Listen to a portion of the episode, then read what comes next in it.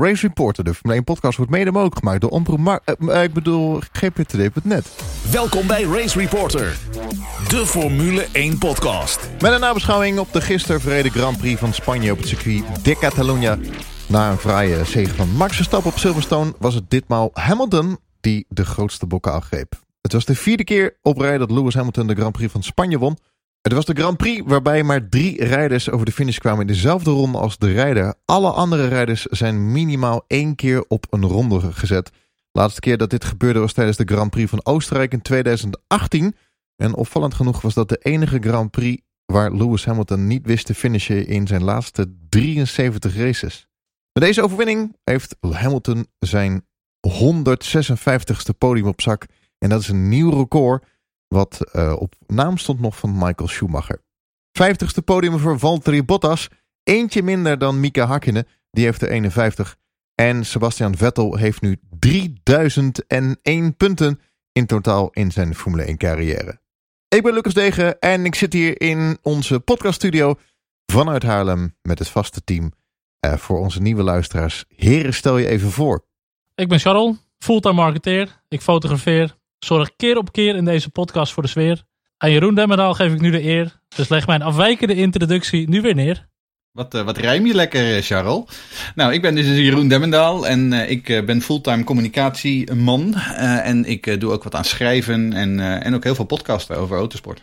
En ik ben tenslotte Jeroen Scholten en ik ben gewoon een racefan die niet kan rijmen. Dus daar ga ik ook niet aan beginnen. Hoeveel podcasts maak jij, Jeroen? Nou, iedere week 1 momenteel. Dus dat tikt aardig aan. Ja, want het is best wel druk, hè? Ja. Jeroen Demmendaal, jij krijgt het ook druk, want je hebt de IndyCar en de IndyCar 500 komt eraan. Wanneer is de Indy 500? Aanstaande zondag. Ja, ik ben zo in de war door het corona. Dus altijd 1 mei is hij toch? In mei, ja. Maar ja, nou, altijd de laatste zondag van mei. Ja, maar laatste zondag tot Lucas is al 6 maanden in de war gewoon. Ja, ik ben helemaal in de war. Ik ben altijd Monaco en Indië, achter elkaar. Ik vind het 1 lange lente dit. Waar gaan we het over hebben deze aflevering? De zege van Hamilton, het 36e podium van Max Verstappen. De titelstrijd, het gebrek aan zelfkennis bij Bottas. Racing Point grijpt de macht in het middenveld. De off-day van Ferrari en Renault. De vooruitblik natuurlijk op de Grand Prix van België. Dat is over 2 weken. En de luisteraarsvragen. Matte vertoning, zonder spanning vooraan. Maar geen saaie race. Jeroen Demmendaal, wat vond jij van de race? Nou ja, ik was hier vorige week al een beetje bang voor. Namelijk dat Mercedes 2 keer zo hard terug zou slaan naar de deconfiture in Silverstone. En dat gebeurde ook. Kijk, op Valtteri Bottas kunnen we altijd rekenen. Want die verkloot de eerste start en reed daarna de hele wedstrijd achter de feiten aan. Maar ja, Lewis Hamilton stond toch wel een beetje, was een klasse op zich. Was echt heel sterk. Aan de andere kant, ja, weet je, het is wel een wedstrijd waarbij je kijkt naar het is een competitie in bandenmanager. En om heel eerlijk te zijn, ja, ik vind dat niet zo heel spannend om naar te kijken. En Barcelona is traditioneel natuurlijk ook gewoon een baan waar we veel optochten hebben. Dus tactisch wel redelijk interessant, maar het was absoluut geen spektakelstuk. Maar het is toch wel echt het managen wat uiteindelijk wel een beetje vermoeiend is, vind ik hoor. En het mooiste voorbeeld was met Vettel, die natuurlijk wat boos was op het team, want hij had 3 rondjes gepusht, terwijl dat eigenlijk dus niet had gehoeven. Dus 3 rondjes kan eigenlijk al het verschil maken of je een race goed kan uitrijden of niet. En dat, ik vind dat wel slecht hoor. Dat is, alles is het energy saving, banden sparen, de motor sparen. Het is niet wat je wil zien als liefhebber of als fan. Nee, maar misschien moet je de top 3 ook gewoon weglaten. Daarachter was best wel veel gaande, moet ik eerlijk zeggen. Het middenveld is dit jaar erg leuk. Nog steeds werd er niet veel ingehaald daarachter. Het was nog steeds wel gewoon volgen. Ja, en dat Barcelona is dus het nadeel van deze baan. Valt gewoon onder het kopje Sochi, Paul Ricard en al dat soort ellendige baantjes. En dat moet hier gewoon snel weg. Maar is dat het? Is Formule 1 tegenwoordig bandenmanagement? Hoe moeten we dat oplossen dan? Oneindig aantal banden? Dat we weer zoals vroeger gaan driften door de bocht? Nou, kijk, tot op zekere hoogte is banden sparen en ook benzine sparen hoort natuurlijk altijd wel een beetje bij de sport. Dat heeft er altijd al bij gehoord. Dus in zekere zin is het helemaal niet zo'n probleem. En ik stoor me daar ook niet zo heel erg aan, moet ik eerlijk zeggen. Alleen dan heb je ook dit soort races ertussen soms op sommige banen. Nee, maar goed, het is gewoon niet op de limiet rijden. En dat is wel weer zonde. En tuurlijk, het is ook Pirelli gevraagd dat ze banden maken die een bepaalde klif hebben. Die snel slijten, et cetera, et cetera. Dus het is ook wel eigenlijk wel wat ze hebben gevraagd. Maar goed, moet je dat wel op die manier gaan doen, denk ik. Ja, het is niet wat wij ooit wel eens hebben gezegd met gras en grind en auto's gewoon op de limiet. Dan heb je gewoon veel meer spektakel. Maar ja, aan de andere kant, gras en grind hebben ze hier natuurlijk op Barcelona wel zat. Het probleem is alleen, het is die baan. Ten eerste testen ze er heel veel. Dus iedereen heeft bakken met data. Dus Barcelona heeft niet zo heel veel geheimen meer voor de teams. En het is ook de natuur van de baan zorgt ervoor dat het gewoon moeilijk is om te passeren en om in te halen. Want ik bedoel, laten we wel wezen, die beruchte race in 2016, afgezien van die twee Mercedes die eraf tetsten, zoals Olaf Mol dat zei, en die slotfase waarin Max Verstappen naar de overwinning reed, was dat ook gewoon een optocht. We moeten ook niet vergeten dat we geen Grosjean hadden. Hè? Die spinde en vol op het gas ging dit jaar. Dat hadden we wel, maar niet bij de start. Hij spinde wel hoor. Barcelona Drift, sowieso. Ja. We hebben een prachtige start gezien van Stroll. Die wil ik toch wel even aanhalen. Wat een wereldstart had die man. Ja. Maar ja, daar is ook alles mee gezegd. Ja. Dat was Stroll. Het was bijna vals. Hij zat ook wel lekker in de race. Ja, hij werd keurig 1 ronde maar gelept. Ja, vooral dat hij hem wel gewoon naast Bottas gooit. Dat vind ik dan wel weer stoer. Van vol aan de binnenkant, vol ernaast, bijna een beetje over het gras. Hij neemt wel risico en hij laat wel zien dat hij wil. En kijk, het is natuurlijk een P-driver, of eigenlijk een P-team is het inmiddels. Maar goed, als hij wel zich zo laat zien en hij kan voor Perez blijven finishen. Ja, ik zou zeggen, lekker zo doorgaan. Nou, en eerlijk is eerlijk. Hè? Ik bedoel, we zijn natuurlijk in het verleden vrij kritisch over hem geweest. En terecht ook. Maar ik vond wel dat hij gisteren gewoon een stabiele race reed. Hij had een betere start dan Perez, inderdaad. Zet hem vervolgens naast Bottas, waarmee hij dus gewoon daadkracht toont. En vervolgens, een beetje geholpen ook door die penalty die Perez kreeg. Maar hij reed wel gewoon een hele acceptabele race en gewoon een goede finish. Dus ja. Ik bedoel, dat doet hij verder gewoon goed. En qua karakter doet hij voor mij absoluut niet onder van een Grosjean of een Latifi of een Kvyat of een Giovinazzi. Ik vind dat zelf, vind ik ook allemaal, het is het 13 in een dozijn. Ja, dan vind ik Stroll is dan wel weer een beetje de vreemde eend. Ja, het heeft ook wel weer wat. Ja, maar toch, je meet hem af aan Sergio Pérez. Ik zou hem wel eens naast een echte goede coureur willen zien. Hij rijdt al een hele goede auto, hè? Maar hij rijdt al naast een hele goede coureur. Nou, hij rijdt naast een notoire middenmotor. Een prima coureur. Maar je is, ja... Nee, hij rijdt naast een subtopper. Nou, mag je ook noemen. Nee, maar goed, naast wie zou jij hem dan wel willen zien, Stroll? Nou, ik vind Perez ook, als je kijkt naar zijn verleden, is nooit het grootste talent geweest. Gewoon een goede, degelijke coureur. Ja, maar dan zou je naast de Vettel willen zien of zo? Nou, ik ben wel heel benieuwd hoe dat volgend jaar gaat, ja. Als dat zo gaat. Lewis Hamilton heeft een nieuw record gezet. 156 keer op het podium. Daarmee het record van Michael Schumacher verbroken. Ik had nooit gedacht dat iemand ooit nog een record van Schumacher zou verbreken. Ik heb daar jaren voor zitten bidden. Ja? Nou, alle records moeten eraan. Waar bid je nu voor? Want je hebt je handen gekruist. Nu aantal zegens, hè? Dat is over drie races. Ja. Nog 3 races. Ja. In Mugello haalt Hamilton zijn 91ste zegen. Dan staat hij gelijk. En wereldtitels eind volgend jaar. En hij bidt ook vaak nog wel een beetje voor Ocon. Want die heeft dat ook wel echt nodig. Ja. Er is nog een vraag binnengekomen van Winand of Wijnand? Wienand en nog een stel anderen hebben gevraagd over de optocht op Barcelona. Welke baan zou volgens jullie komend seizoen de Spanish Grand Prix kunnen vervangen? Wordt het niet eens tijd? Nou ja, goed, als het gaat over de Spanish Grand Prix heb je eigenlijk 2 circuits die daarvoor in aanmerking komen. Jerez, oude bekende, oldschool baan, redelijk historische baan. Best een aardig circuit. En je hebt nog Motorland Aragon. De MotoGP circuit is ook een Grade 1 circuit, maar dat is een Tielkebaan. Maar voor een Tielkebaan is hij best acceptabel, vind ik zelf. Alleen ik denk niet dat het gaat gebeuren. De nieuwe circuitbaas Maria Teixidor.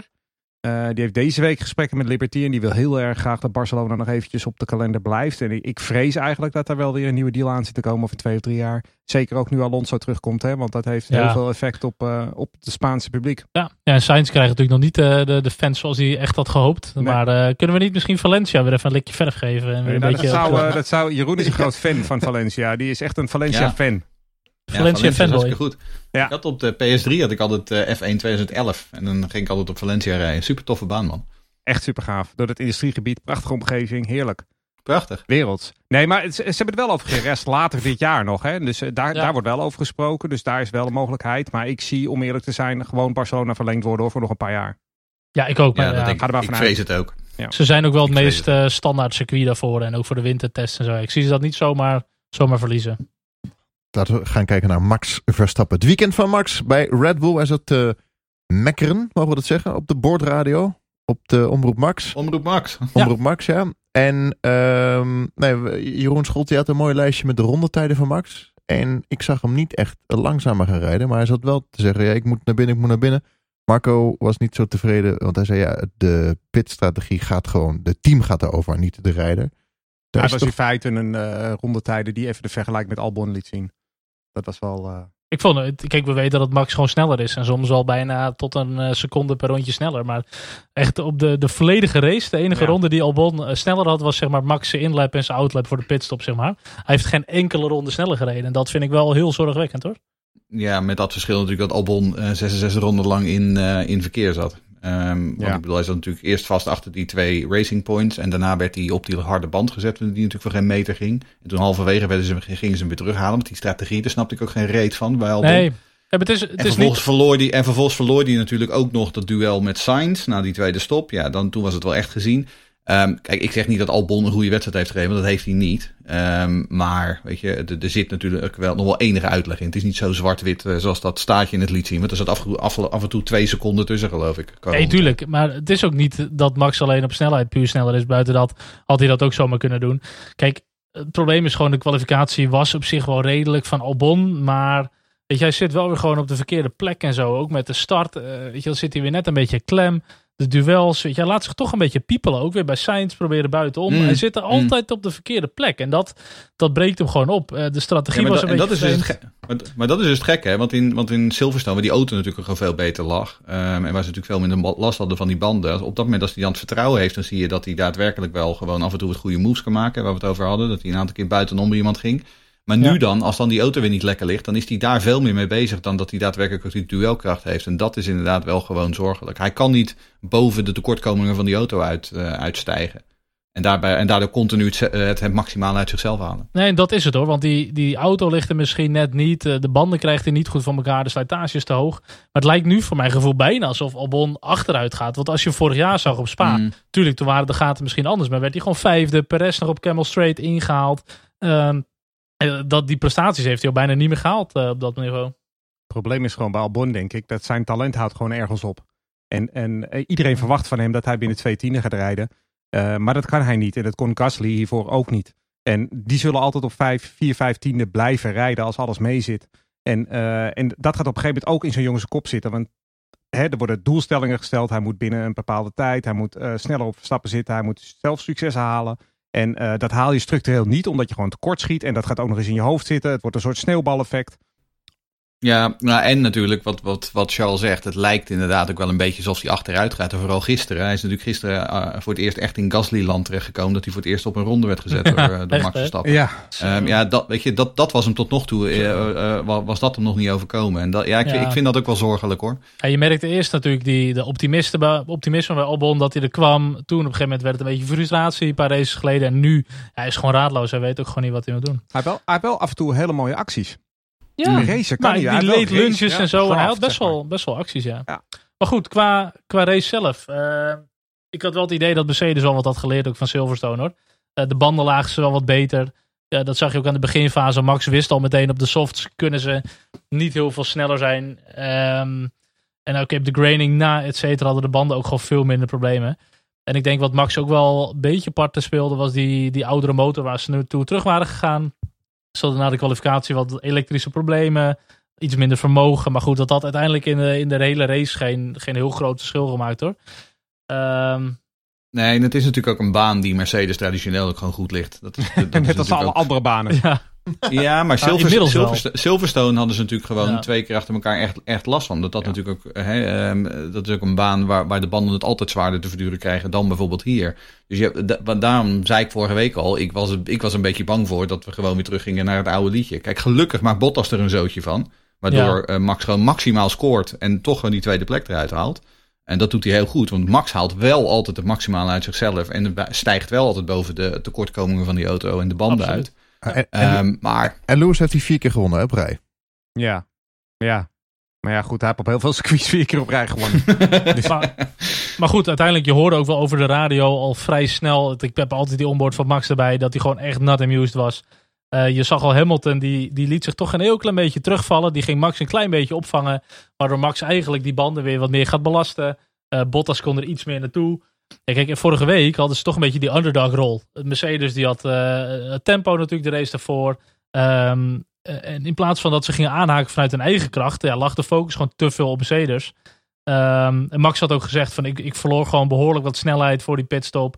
Hij was er gewoon echt niet tevreden mee. En dat is dan de omroep Max. Die laat dat ook gewoon horen. En die is er absoluut niet mee eens. Die gaat ook gewoon een discussie aan en die is gewoon pissed.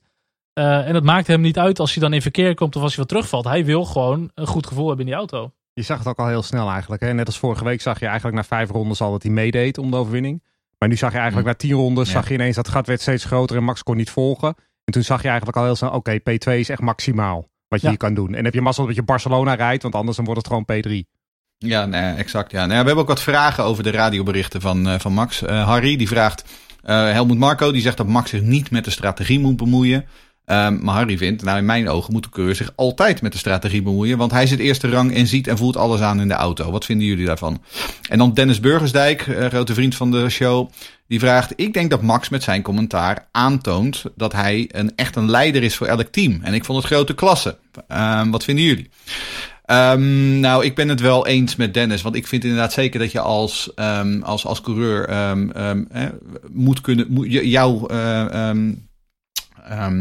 oogpunt naar voren moet kunnen brengen. Want jij zit inderdaad achter het stuur. En dat is natuurlijk ook iets wat Hamilton deed in de slotfase. Die zei op een gegeven moment ook van, ik wil helemaal niet naar die softs. Ik wil terug naar de mediums.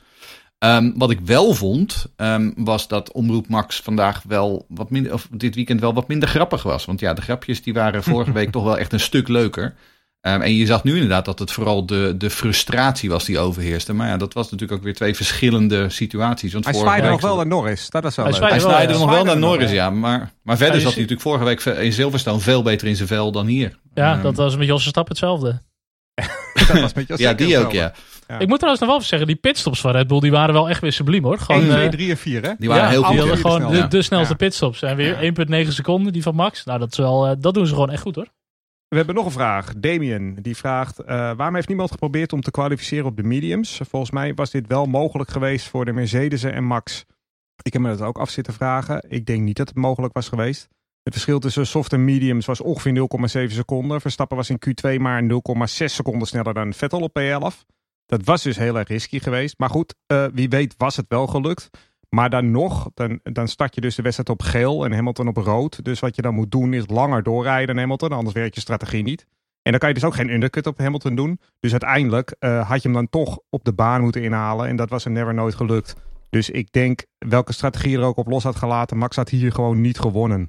En ik gok dat ze ook in de long runs op vrijdag al vrij snel door hadden. Dat sowieso niet ging werken. Langer doorgaan en daarmee dan tijd winnen. Ja, nee, dat is ook zo. Dus ik denk in dit geval, ik vroeg het me ook af hoor. Waarom, ik vond het ook opvallend in Q2 helemaal niemand op geel. Maar het is eigenlijk wel logisch. Nou ja, ze hadden tenminste kunnen proberen. Toch weer die split strategy, wat eigenlijk bijna niemand doet. Maar goed, uiteindelijk. Je had het met Albon kunnen proberen, dan was hij sowieso buiten Q3 gevallen. Ik wil net zeggen, want Albon redt dat niet. Nee, maar Verstappen had eigenlijk ook niet gered. Dus. Nee, maar wat ik ook denk is dat ze vooral ook zich wilden indekken tegen die Racing Points. Want die zaten er natuurlijk gewoon toch wel redelijk dicht achter. Dus ik denk dat dat ook wel veel meer een factor was hier. Ja, maar dat gaat in de race wel heel groot hè, met Racing Point. Echt heel groot. Ja, dan wel ja. Enorm. Race Reporter. We gaan kijken naar de titelstrijd. De Formule 1 podcast. Hamilton heeft 132 punten, Verstappen 95. Bottas heeft 89 punten en we zijn bijna halverwege het seizoen. Met 13 races dit jaar. Kijk, in een normaal seizoen heb je halverwege het seizoen enigszins een ommekeer. Ja, dat zie ik niet gebeuren. Nou, ik hoorde Helmut Marko vandaag terecht zeggen nog... in 2012 stonden we 60 punten achter op Alonso. En toen werden we toch wereldkampioen. Dat is wel waar, ja. Kijk. Ja, feitelijk kan het nog. Maar... Ja, feitelijk kan het nog. Ja, het is ook speculeren, maar wat denk jij, Charles? Lewis hoeft maar 1 keer uit te vallen. En het is gewoon die consistency die je moet hebben. En Max haakt die gewoon prima aan. Met een auto die eigenlijk het tempo er niet helemaal voor heeft. Ja, het is nog niet gestreden. Zeker niet. Helemaal niet als we naar de 18 Grand Prix gaan. We hebben nog even te gaan hoor. Ja, volgens mij de laatste keer dat hij uitviel was 2018 Oostenrijk. Maar het is vooral eigenlijk Bottas. Hè? Die moeten we hier voortaan niet meer bijzetten. Dat heeft geen zin. Hallo, Bottas heeft 1 podium minder dan Mika Hakkinen. Ik heb onwijs... zitten afvragen hoe het nou toch kan dat Bottas na afloop van de race was hij was best wel ondaan. Hè? En hij moest weg hier, wou die, en hij wou naar huis en hij wou even tot in zichzelf keren en erover nadenken hoe het nou toch weer kon dat het mis was gegaan. Maar het is helemaal niet misgegaan. Bottas rijdt gewoon een prima seizoen. En ook gisteren, ja goed, zijn start was wat minder, maar voor de rest pakt hij gewoon weer de punten die hij moet pakken. Het probleem bij Bottas, dat zit gewoon in zijn hoofd. Hij denkt dat hij beter is dan hij is. Ja, hij heeft last van Rubens Barrichello-syndroom. Als hij nou het Eddie Irvine-syndroom heeft, dan is er niks aan de hand. Van de week moest ik even denken... Nou, van de week, dat was gisteren dus. Toen moest ik denken aan Casey Stoner, MotoGP-wereldkampioen ooit. Die werd ooit eens door Valentino Rossi afgerost. En toen liep in de afloop kwaad die pitbox binnen van Rossi en toen riep hij... Your ambition outweighs your talent. Dus je ambitie is groter dan je talent is. En dat is eigenlijk ook wat er aan de hand is met Valtteri Bottas. Bottas moet gewoon... iemand moet Bottas vertellen van... jongen, je doet het gewoon hartstikke goed. Je zit op de toppen van je talent. Je doet alles wat je kan. Je bent een racewinnaar in de Formule 1. Je pakt pole positions. Maar wereldkampioen ga je niet worden. Doe de laatste zin eens in het Fins. Want hij luistert misschien wel. Dan. In het Fins. Kom ik later eventjes op terug. Okay. Maar dan heeft hij afgelopen winter heeft hij Nico Rosberg gebeld. Dan heeft hij aan Rosberg gevraagd van... jongen.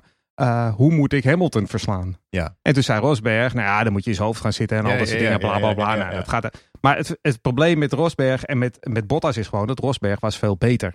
Ja. Toen Rosberg in 14, 15 en 16 naast Hamilton reed, toen won hij 20 races en Hamilton 31. Nu, de afgelopen 3 jaar, heeft Hamilton weer 31 races gewonnen en Bottas maar 8. En dat is het verschil. En dus daarom, Stoner heeft gewoon gelijk. Je ambitie moet bij je talent passen. En als je ambitie groter is dan je talent, dan faal je altijd. Gewoon in de sport, maar ook in het leven gewoon. En dan krijg je zo meteen, en als Bottas is gestopt over 10, 15 jaar, gaat hij terugkijken op zijn carrière en dan vindt hij zichzelf een onwijze loser. Maar hij is gewoon een Mark Webber en een Rubens Barrichello op gewoon een hartstikke mooie carrière. Prima op de top carrière, was het talent. Oh, zat Mark Webber ook wel een beetje diezelfde insteek, hè? Mark Webber die wilde ook altijd graag de gelijke van Sebastian Vettel zijn bij Red Bull. En, maar dat is het probleem met die jongens. Ja, maar dat snapte ik nooit. Want Mark Webber was zo overduidelijk de mindere van Sebastian Vettel. Op alle mogelijke manieren.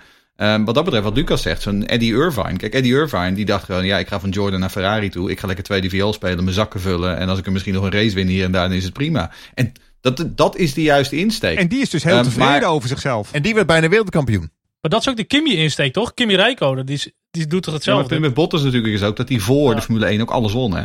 Hij is wel een ontzettend succesvolle vierde series coureur. Ja. En dat is natuurlijk met Irvine niet zo. Ja, maar zo goed moet je ook zijn als je een racewinnaar wil worden in de Formule 1. Dan moet je ook in de jeugdseries ook al alles gewonnen hebben. Anders word je het niet. Zo hoog is het niveau. Kijk wat een generatie aan coureurs we hebben momenteel. Zo, er zit dat veel is een hele sterke generatie. En laten we even wel wezen. Het is ook wel even een tijdperk waar je in zit. Je rijdt naast de beste, laten we de beste coureur noemen. Want, ooit? Dat is geen schande. Om van de beste, Het is geen schande om die af en toe te outqualifyen. Nee, dat is hartstikke goed. Ja, dat doet hij ook nog. Schande, ja. Nou, laten we vanaf nu fan worden van Bottas en Stroll. Helemaal goed. Nee, maar hij moet gewoon uit dat lijstje van wereldtitelkandidaten. Okay. Nou, wat ik me nog af zat te vragen trouwens. Want jij zit je dan dit soort dingen af te vragen op je vrije zondag. Ja. Ik hoorde hem gisteren, na 8 ronden hoorde ik hem mekkeren over hoe fucking hot die zwarte overals wel niet waren. Ja. En toen dacht ik, ja, dat is natuurlijk wat Lewis Hamilton gedaan heeft. Daarom wilde hij die auto zwart hebben en die overal zwart hebben. Volgens mij is dit is gewoon de mentale oorlogsvoering van Lewis Hamilton. Lewis Hamilton die zegt dan naar de buitenwereld, dit gaat allemaal om Black Lives Matter. Maar om werkelijkheid gaat het gewoon om die 7e en 8e wereldtitel. Ik weet het zeker. Hashtag not vegan. Radio Valtteri was dat. Ja, die was wel leuk. Ja. Hashtag not vegan. Dat komt door Rosberg. Rosberg had gezegd, je moet in het hoofd van Hamilton gaan zitten. Goed. En dat doet hij in hashtag not vegan. Nou, doet hij toch met 200 social media posts doet hij het 1 keer goed. Dat is wel goed. Ja, toch? Ja. Het is beter dan hashtag pak magere yoghurt. Dat vindt niemand leuk. We hadden nog een vraag van Rob de Voogd. Die vroeg, waarom kon Bottas Verstappen niet aanvallen in de laatste 10 ronden, terwijl hij in 1 van die rondes bijna 2 seconden pakte? Wat was de Mercedes tactiek hier? Nou, ik denk, Bottas had gewoon tempo niet. En het zat er gewoon niet bovenop. Had natuurlijk een hele slechte start. Die werd een beetje naar buiten gedwongen door Stroll. Ja, die zat wat in verkeer. En uiteindelijk was hij er gewoon niet. Hij had niet het tempo. Ik denk dat die 2 seconden die hij pakte, dat was volgens mij 1 van zijn laatste rondes voordat hij ging pitten. Dus hij was gewoon zijn banden gewoon aan het opvreten. En daardoor liep hij echt wel hard in op Max.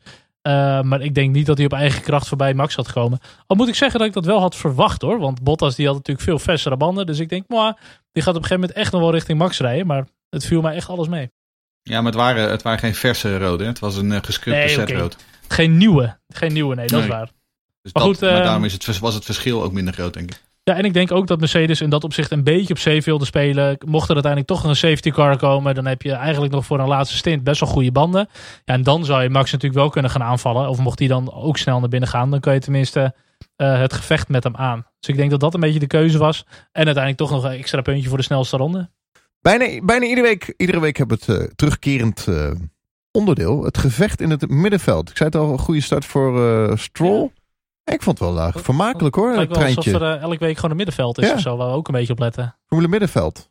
Formule 1.5 hè? Ja. Formule 1.5 ja. Racing Point klimt voorbij McLaren en Ferrari. Ja, nou inderdaad. Hè, het staat hier wat oneerbiedig in het draaiboek als de gekopieerde Mercedes. Vind je dat oneerbiedig? Ja, dat vind ik wel een beetje oneerbiedig. Ja. Ze hebben hem net niet gewoon een ander kleurtje gegeven. Dat vindt Lawrence Stroll niet leuk. Ja? Beetje aan ome Lawrence denken graag. Ik moet zeggen, ze hebben wel de moeite gedaan om hem te kopiëren in plaats van gewoon een andere kleur te geven. Gewoon letterlijk gewoon van hun te kopen, zeg maar. Ja, nee, exact. Ja, ik wil het zeggen. Gewoon even onder die Xerox leggen en dan kijken wat eruit komt. En dan roze verven. Maar ja, ze staan nu wel gewoon derde in het WK. De plek waar voorheen Red Bull / Ferrari altijd stond. En nu staan ze gewoon derde in het WK. En dat allemaal voor het luttele sommetje van €400.000. En 15 punten. Wel. Dus niet verkeerd. Dus, en ik moet zeggen, we begonnen de uitzending er ook al mee. Ik vond dat Stroll gisteren gewoon een hele redelijke wedstrijd reed. Perez was als van oud goed. Had alleen even iets beter op moeten letten op die blauwe vlaggen. Daar gaat McLaren, Ferrari en Renault nog een kluif aan krijgen. Je verdient die €400.000 aan het einde van het jaar makkelijk weer terug, hè? Beetje WK-stand kosten. De vraag is natuurlijk nog wel, hoe gaat het nog aflopen met alle rechtszaken en hoger beroep en weet ik het wat. Want ze zijn er allemaal nog best wel druk mee. Dus het zou natuurlijk kunnen dat als de rest van de auto ook illegaal blijft, of blijkt dat het niet volgens de reglement is gegaan, dat er nog best wel wat naslepen aan kan zitten komen. Jeroen Scholte, je had een bericht gestuurd in onze WhatsApp-groep over een model wat gekopieerd zou zijn van Mercedes? Nou, er werd gesuggereerd, of tenminste racefans, die heeft dan Chris Collins gesproken. En die suggereerde Colin Collins, ja inderdaad. En die heeft dan een oud-teambaas. En die heeft dan inderdaad gesuggereerd dat hij vernomen had dat er een schaalmodel op 60% een windtunnelmodel die kant op is gegaan inderdaad. En ze hebben dus een scan van gemaakt en een kattekening. En een kattekeningetje en zo. Want hij zei ook, een auto kopieer je niet met foto's maken. Wat Jeroen Demmer ook al eerder heeft gezegd over die remducts. Nou, de binnenkant van de foto's zie je alleen maar de buitenkant. Ja. Dus dat is wat lastig. En dat suggereert Colin Collins. Maar goed, Colin Collins die heeft ooit een grote feud gehad met Toto Wolff. Dus daar zit ook wel weer het oud zeer. En hij kon ook niet echt, hij heeft in ieder geval in het artikel niet verteld wat zijn bron was van het verhaal van dat schaalmodel. Dus ja, uiteindelijk is het ook een beetje vaag allemaal. Maar nu gaat de neutrale observant Toto Wolff gaat schijnbaar bemiddelen in deze zaak. Dat vind die is helemaal neutraal, ja. Vind je dat mensen alle dachten van, we moeten een bemiddelaar hebben. We moeten iemand hebben die niet meerdere eisers in het vuur heeft. Die hier verder geen enkel interesse in heeft. En toen kwamen ze bij Toto Wolff uit. Dat vond ik dan toch wel weer aardig. Dat vind je raar? Ik vind dat... Ik vind het opmerkelijk, is het woord dat ik ervoor kies. Het zou wel leuk zijn als Toto Wolff ook president van de FIA wordt en de FOM. Maar nog die 3 jaar geen functie hebben bij een team, geloof ik. Ja, Collins had ook gezegd, als ik Mercedes was, zou ik me afvragen waarom onze teambaas zo vaak met vakantie is op de boot van Stroll. Nou. We gaan de rolhoek in hoor. Ik wil zeggen, het wordt de story zo, de privé. Ja. We hebben nog wat vragen binnengekregen van onze luisteraars. Ja, we hebben een vraag van Klaas Meijer. Ja, die vraagt waar we het eigenlijk al een beetje over hadden. Stroll die Perez aftroeft, betekent dat wij het soms niet zien? Want ik vind dat hij een goede race heeft gereden als je Perez als maatstaf neemt. Dat vind ik. Aan de andere kant stond hij er in de kwalificatie natuurlijk wel gewoon weer achter. Maar zijn start was goed en uiteindelijk eindigt hij nipt voor Sergio Perez. Als geheel denk ik dat het als team gewoon een goede prestatie was. Maar wat ik ook al eens eerder gezegd heb, ik vind niet noodzakelijk dat Lance Stroll er helemaal niks van kan. Waar ik vooral probleem mee heb, zijn al die aanhoudende verhalen dat Racing Point om plaats te maken voor Sebastian Vettel Sergio Perez eruit gaat gooien. Daar snap ik gewoon niet zoveel van. In ieder geval op een sportief en op een logisch niveau.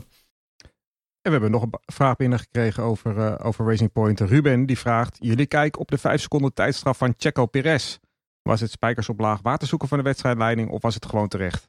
Ja, het leek inderdaad een beetje spijkers op laag water zoeken. Omdat de beelden tijdens de uitzending niet echt heel helder waren. Hij liet hem door op het rechte stuk. Ja. Maar het was wel terecht, die straf. Ten eerste schijnt het dus zo te zijn dat zowel teams als rijders hebben gevraagd om eerder in te grijpen bij het negeren van blauwe vlaggen. Dus daar heeft Michael Masi, de stewards, ook opdracht voor gegeven. Kvyat kreeg onder meer ook een straf hiervoor, voor het ignoren van blue flags. En in het geval van Perez, het was zoals ik al zei niet heel goed in beeld. Daardoor leek de straf heel hard, maar Perez heeft zelf na afloop verklaard dat hij in bocht 9 al een call kreeg van zijn team dat hij in de kant moest. Nou ja, Barcelona heeft 16 bochten, dus hij heeft ruimschoots de tijd gehad om aan de kant te gaan. En als je dat uiteindelijk aan het einde van het rechte stuk doet, vlak voor bocht 1, ja, dan ben je gewoon te laat. Dan is een blauwe vlag terecht. Ja, ik moet wel zeggen dat ik hem initieel op tv zag. En Perez die nam de bocht eigenlijk gewoon iets wijder. Die remde gewoon iets later, zodat Lewis de binnenkant uiteindelijk kon nemen. Nou goed, dat mag dan officieel niet. Want volgens mij moet Lewis gewoon zijn racelijn aan kunnen houden. Maar het gaat denk ik om het gedeelte daarvoor al. En dat hij eigenlijk excessively lang ervoor bleef. En dat is waar de FIA wat harder in wil optreden. Want we hebben het heel vaak gezien dat de blauwe vlaggen best wel wat duels hebben verstoord. Of dat wat langzamere auto's echt in de weg reden. En dat hebben ze dit jaar besloten van we gaan daar gewoon harder in optreden. En ik denk achteraf dat ze wel gewoon terecht zijn. Zeker. Ja, als je 7 bochten de tijd hebt, dan kan je gewoon niet aan de kant gaan. En klaar. Krijg je toch ook op je stuur of niet? Ja. Oh, ja. Ja, dat kan natuurlijk ook zo zijn dat Perez met zijn hoofd al in Amerika is. Want in Amerika hoef je namelijk geen blauwe vlag te accepteren. Jij denkt dat hij volgend jaar met 4K om de pole position in die 500 strijdt? Ik denk dat het één van de mogelijkheden is, laat ik het zo zeggen. Maar we komen straks nog op Haas, dus dan kunnen we het daar nog even over hebben. Tegenwoordig heb jij meer complottheorieën dan ik. Ja, mooi toch? Ik neem even de complotkast van jou. Zit je nu op de 3 podcast gewoon? Ja, dit is ook dit is de complotkast inderdaad. Ja, die is er nu ook bij. Ik heb hier een prachtig Formule 1 magazine voor me uit 2012 waarop staat crisis bij Ferrari. Maar dat is zeg maar van toen, dus 2012. Het is nog steeds crisis bij Ferrari. Ja, dit is gewoon de jaarlijkse Ferrari-editie is dit. Ja. Wat een ellende is het daar. Ja, het punt is namelijk ook, het was ook van beide kanten nu niet goed. Hè? Want we hebben natuurlijk de afgelopen week gehad dat Charles Leclerc toch wel gewoon de hoop in bange Maranello-dagen was. Maar ook die kwam er deze zondag gewoon absoluut niet aan toe. Had vervolgens ook een probleem in de motor, een elektronisch probleem, waardoor opeens de hele motor zich afsloot en hij achterstevoren kwam. En toen reed hij nog een tijdje met losse gordels rond, wat schijnbaar ook niet mag. Nou, en toen konden ze weer geen clipje vinden toen hij helemaal in de pitstraat aan was gekomen. En dus moest hij ermee stoppen. En ondertussen Sebastian Vettel die ging lekker verder met zijn verbale oorlog met zijn team, met zijn binnenkort ex-werkgever. Deze keer, net als Max Verstappen, was hij het niet eens met de strategie. En we hadden het hier toch over gehad vanochtend. Waarom vragen jullie me dat nu weer? Kortom, het is miscommunicatie tot en met. En de Baviaan regeert.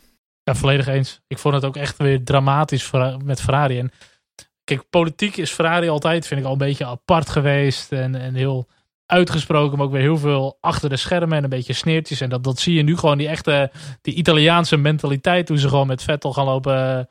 ruzie over de boordradio, ja, ik vind het niet echt heel fraai om te zien. Het ergste was wat ze deden, was dat Leclerc, die stond daar heel lullig. Had haar gewoon moeten blijven staan. Dan hadden we een safety car gehad, dan was alles weer bij elkaar geweest. Dan hadden we misschien nog een wedstrijd gehad, maar dan gaat hij weer wegrijden, die gek. Ja. Ja, jammer hè. We hadden nog een vraag van Nelis, die zegt, jullie kijken op het verhaal Vettel. Na Spa het stuurtje in de wil gehangen. Daarna zou het F1-feestje in Italië beginnen. Met een chagrijnige Vettel werkt dat ook niet. Maar... ja, beetje wel. Ja, wat ik vorige keer al zei, het wordt er gewoon niet beter op. Ze zijn op dit moment gewoon tot elkaar veroordeeld. En ik zie het alleen niet zomaar gebeuren dat Ferrari mid-season een coureur gaat wisselen. Dan moet het wel zo bizar gek lopen of escaleren. Maar goed, ja, wie ga je erin zetten? Ga je, of een mega stoelendans, dat zie ik niet gebeuren. Dat was het, ja. Je zei de vorige opname, moet er heel veel voor inrichten. Want het schuift allemaal door. Je gaat dan niet zeggen...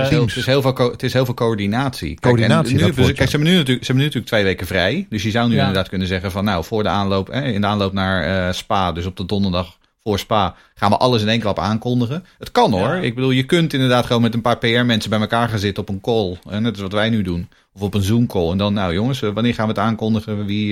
Wie doet welk persbericht en welke aankondiging? Het kan, maar ik zie het ook niet zo gebeuren, eerlijk gezegd. Maar goed, dan zou je dus dan Sainz nu al naar Ferrari zetten. Ricciardo naar McLaren. Alonso in de Renault. Ja, ik zie dat niet zomaar gebeuren buiten dat Sainz. Ik denk dat hij lekker nog even een seizoen moet genieten in die McLaren. Dat gaat een stuk beter dan die schoenendoos van Ferrari. Dat was een konijnenhok, hè? Ja, ik wil zeggen, we gaan nu van konijnenhok naar caviahok was geloof ik de Williams. En zijn schoenendoos is nu ook Ferrari. Ik snap er helemaal niks van. Het wordt zo ingewikkeld met jullie allemaal. Okay, nou, we gaan naar andere konijnenhokken. Nog meer teams achter in het veld. Renault en Haas. Achter in het veld? Middenveld, sorry. Renault is gewoon een fabrieksteam. Nou, die moeten wel even... Maar Renault reed er echt wel gewoon achter in het veld rond, hoor, gisteren. Meen je nou? Ja, toch wel redelijk, hoor. Nou ja, goed. Weet je, in tegenstelling... je kan wel die Ocon van jou. In tegenstelling tot Red Bull was dit pas het eerste puntloze weekend voor Renault, hè? Van alle weekenden, eerste puntloze Renault. Nee, maar het was gewoon een heel slecht weekend. Hij wilde gewoon graag het talent van Max hebben. Hij hoopt gewoon dat hij het ook kon. Ja, dank je. Ja, dit is wel een beetje Omroep Max niveau, Charles.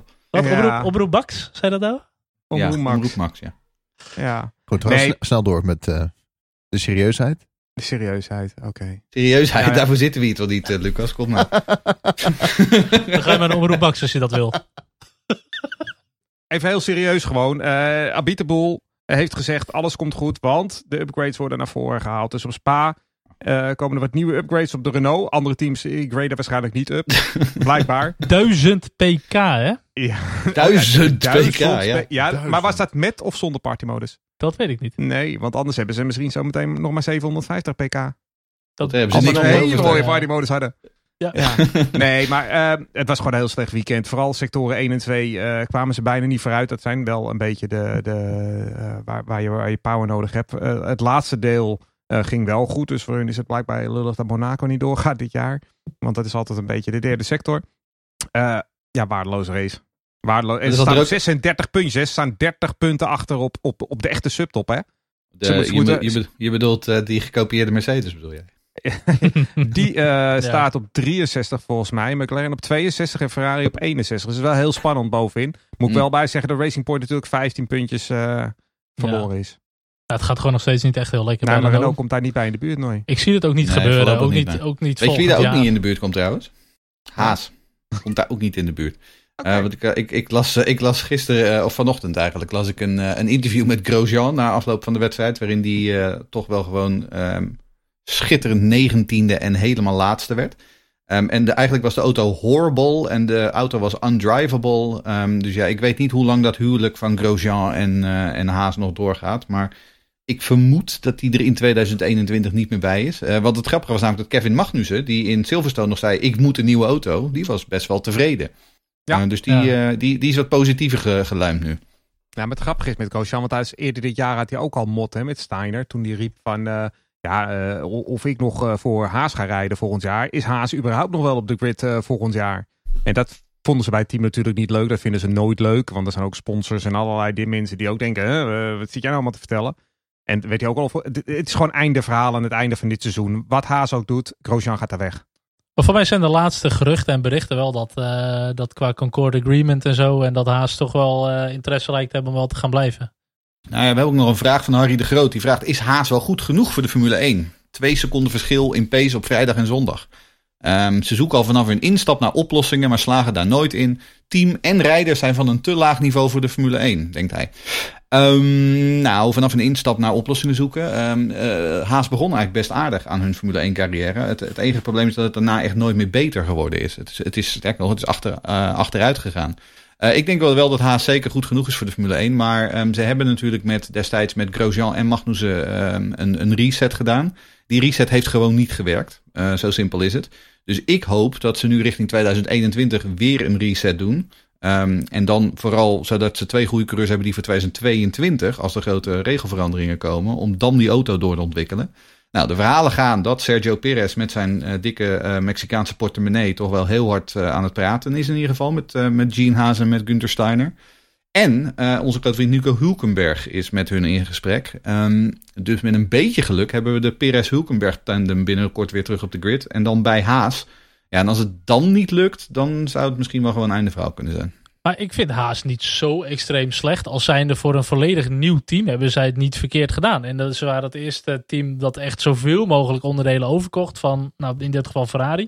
Maar als je zag al die teams die in 2010 zijn gestart. Die het allemaal kansloos achteraan reden. Waarvan alleen Virgin volgens mij 1 of 2 keer een puntje heeft gepakt.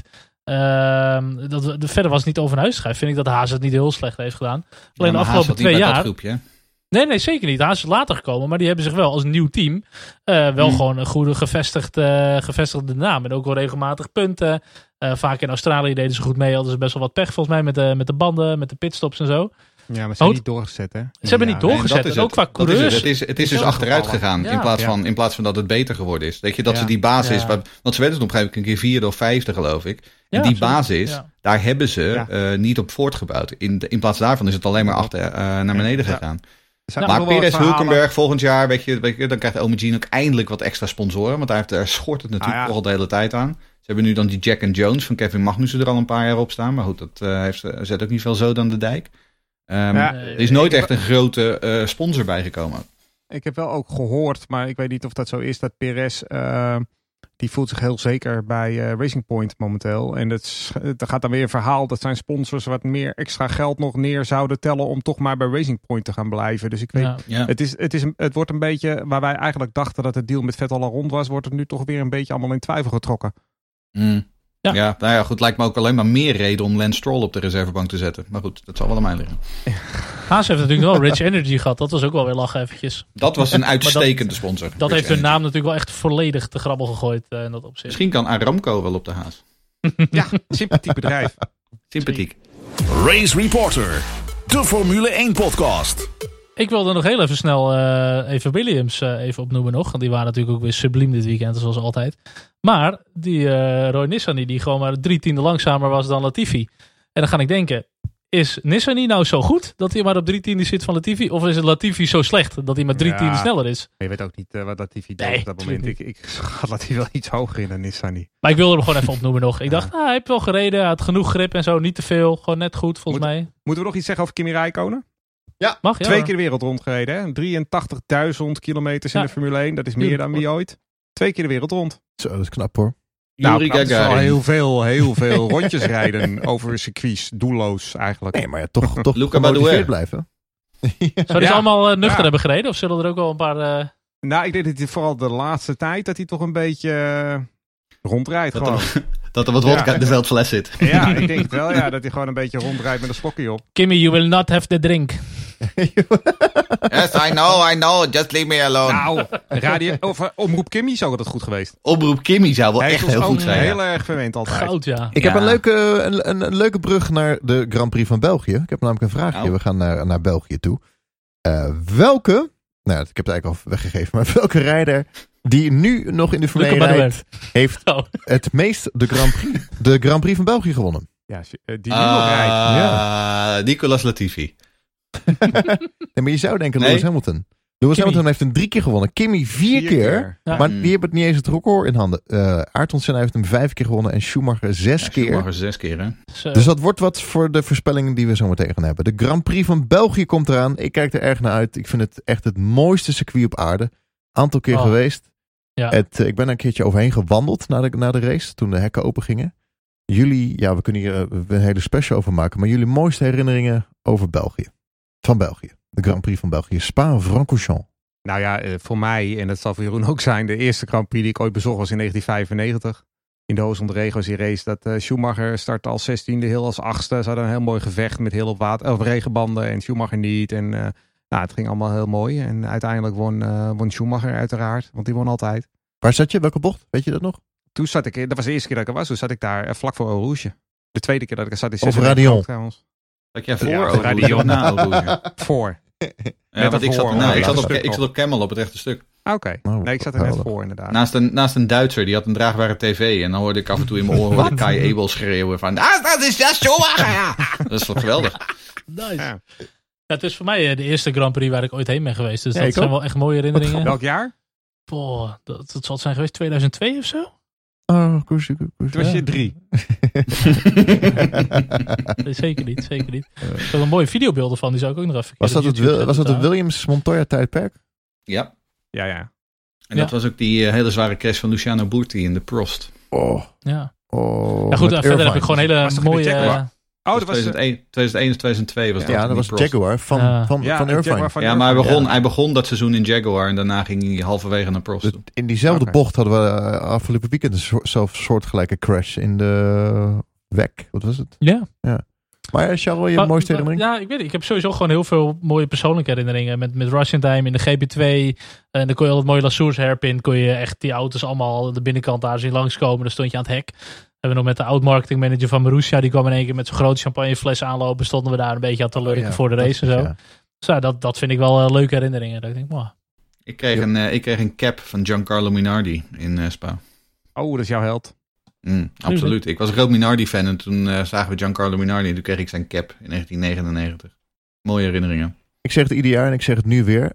Wat het leuke is aan het circuit is dat je niet op tv het hoogteverschil ziet. Ja, als je namelijk, je hebt Radion, dat hele stuk omhoog, dat rechte stuk gaat nog steeds omhoog tot en met de chicane. Ja, en als je bij de pitbox staat, de busstop, die is even hoog als Radion, maar dat zie je dus helemaal niet op tv. En dan noem je meteen het meest jammere van het circuit, de busstop is geen busstop meer, maar gewoon een chicane. De busstop staat niet meer. Ik blijf een busstop noemen. Ja. Ik wist ooit een maniertje, dan kun je gratis de allerbeste plek van Spa hebben.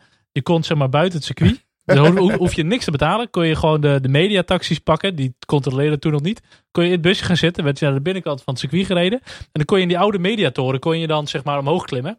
En daar stond alle tv-apparatuur. Kon je op en de microfoon zitten. Dus jij miauw. En dan had je, dat kon wel denk ik. Maar dan had je serieus gewoon uitzicht op heel Eau Rouge, et cetera. Campbell Strait zag je. En dat was voor €0 kon je gewoon het circuit op. Laten we dat dit jaar weer doen. Doen we dit jaar weer. Nee. Ja, vorig jaar hebben we natuurlijk nog wel het dramatische, treurige omgeval hebben van Hubert. Ik heb hem... Ja. Dat was nog even, echt even een dieptepuntje in mijn autosport ervaring.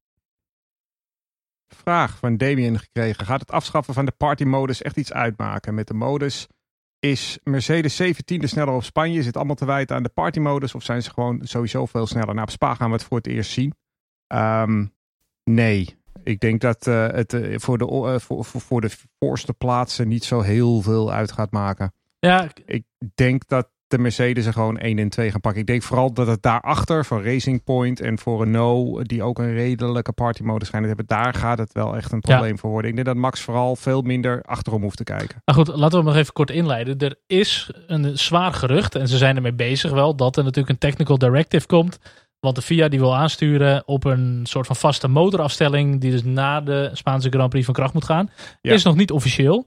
En dat moet dan zeg maar gaan vallen onder de Parc Fermé procedures. Dus na de kwalificatie mag er dan eigenlijk niets meer veranderen aan de auto's. De afterparty modus. Dus afterparty modus. Zeg maar. Of een soort van partypooper modus eigenlijk.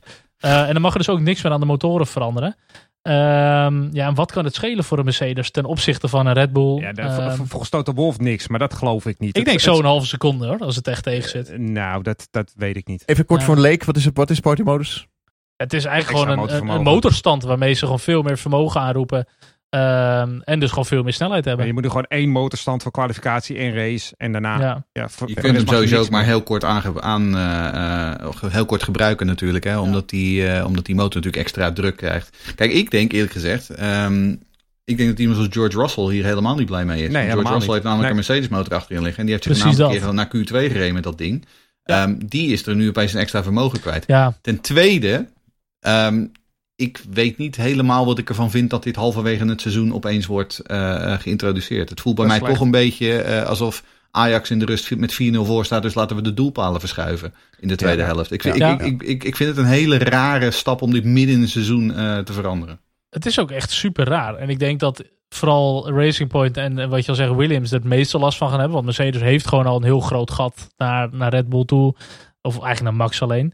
Maar het is wel gekker dat het midden in het seizoen is. En ook daar hoor je wel wat geruchten dat dat wellicht iets te maken kan hebben met de hele Mercedes Racing Point Gate. Dat er toch een beetje handjeklap is geweest van jongens, dit is gewoon niet leuk. We verliezen gewoon fans, we verliezen kijkcijfers. We moeten ingrijpen. Mercedes en Racing Point hebben iets illegaals gedaan. Soort van toch een beetje tegen elkaar afstrepen, weet je wel. Dat lijkt me heel ver gezocht, maar ik vind het zeker niet ondenkbaar. Ja, Want Mercedes klaagt zo weinig erover. Ik vind het helemaal niet vergezocht, eerlijk gezegd. Ik vind het, wat jij zegt, het is een commerciële, overweging. Dan. Liberty is een commerciële partij. Liberty inderdaad heeft heel veel geld geïnvesteerd in Formule 1. Op dit moment die twee zwarte boksen vooraan. Maar ik vind dit vooral... anders vind ik het ook niet verklaarbaar. Want ik vind dit geen beleid voeren om halverwege het seizoen zoiets te doen. Want er zijn namelijk al jaren... Olaf Mol zelf heeft het ook heel vaak gezegd. Maar er zijn er al zat mensen die dat gezegd hebben. Van joh, je moet je kwalificatie, mag er niks meer aan doen. En dan mag je deze motorafstelling mag je wel continu veranderen. Wat een rare regel, schaf dat eens af. En dan, daar wordt nooit over gepraat. En dan ineens, halverwege het seizoen, als we zien... Mercedes staat wel heel ver voor en Racing Point doet dubieuze dingen...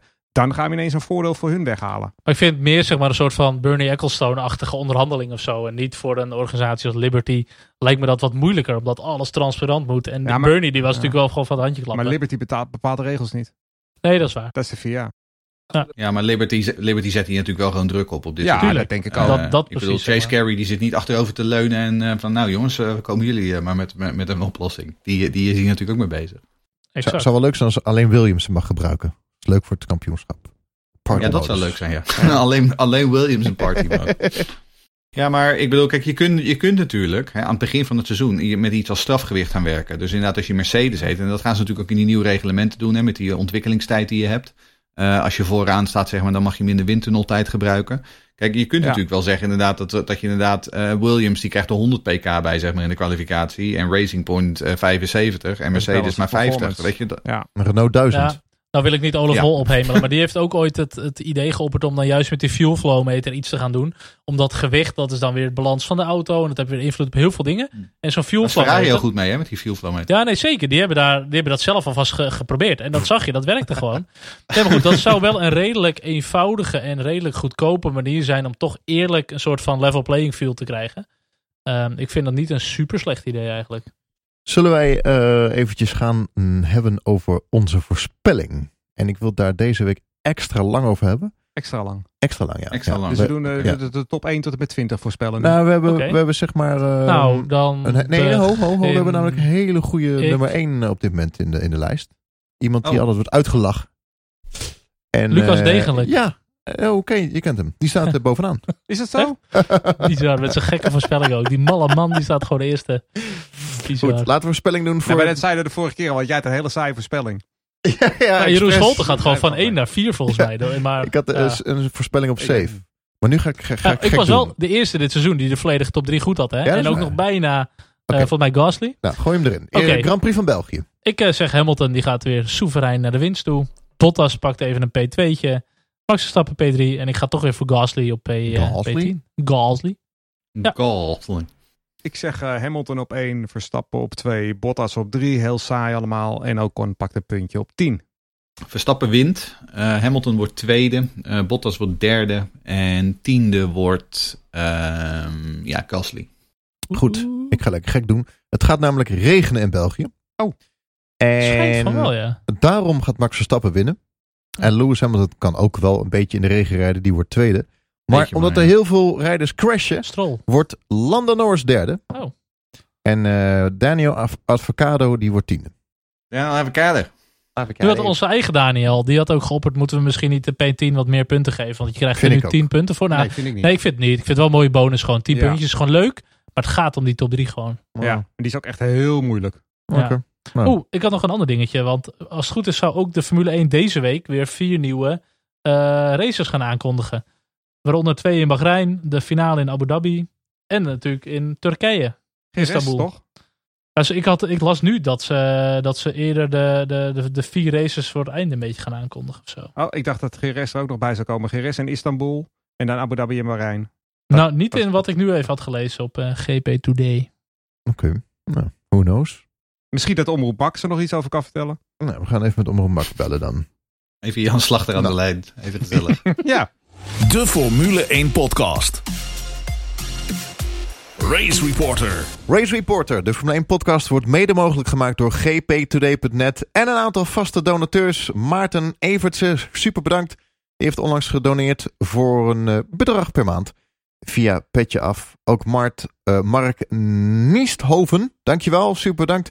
Joost Landzaat heeft gedoneerd. Rowdy Rabouw. Remco Zoon, heeft ook gedoneerd, ook super bedankt. En ook Eddie, Chris, Niels en Karin, de vaste fans die iedere maand ons supporten, waar we weer leuke dingen mee kunnen doen. Zoals bijvoorbeeld koptelefoon, een drankje, natuurlijk onze vaste kosten, marketing en apparatuur. Nog een aantal eenmalige donaties ook binnengekregen. Arjen Arendsen, super bedankt. Harry de Groot, Joris Groeneveld, Martijn Gijsbergs en Bob van Valkenhoef zijn de laatste donaties. Wil je ook donateren? Dat kan. Ga naar f1podcast.nl/support. f1podcast.nl/support. Doneren kan via Petje Af en via Patreon. We gaan naar België. Heren, het was mij weer een waar genoegen. Iets minder warm dan de vorige opname. Nou, het is hier nog steeds warm hoor. Ja? Oh. Ik vind het hier ook nog best wel benauwd hoor. Met 3 man in het hokje. Vorige week was al echt veel erger dan nu. Ik dank jullie. Ik zie jullie dan over 2 weken. Ja. Dat is ook wel een keer fijn. Naar België. Wat gaan jullie volgende week maandag doen? Dan ga ik de podcast luisteren van Green Green Green over de Indy 500, denk ik. Ja, Green Green. Ja, al weet ik niet of we die op maandag al hebben, grote vriend. Maar ja, joh, met de Indy 500 Rieders 4K in de uitzending gewoon meteen. Nou, we hebben morgen wel gewoon, dus vandaag gaan we wel met Arie Luijendijk opnemen, ja. Om voor te beschouwen in die 500. Dus dat wordt hartstikke leuk. Dus aanstaande zondag allemaal kijken op Ziggo. Sowieso. En er is MotoGP op zondag. Weer op de Red Bull Ring. Weer op de Red Bull Ring. Jeetje. Weer op de Red Bull Ring. Dat is een beetje van de Steyr maar een Grand Prix, hè? Doet Valentino Rossi mee? Of heeft hij doet wel mee. Hij leeft nog steeds. Zo, wat een crash, jongens. Niet normaal. Hey, jongens, zeker en vast en zeker. Ik wil jullie zeer bedanken voor jullie aanwezigheid tijdens deze... Dat is mijn waar genoegen. Ja. Dat is een waar genoegen. Ja, dank jullie wel. Ah, wel. Oh, tot ziens dan. Doei. Amai. Mag ook. Nee, ik zeg gewoon doei. Doei.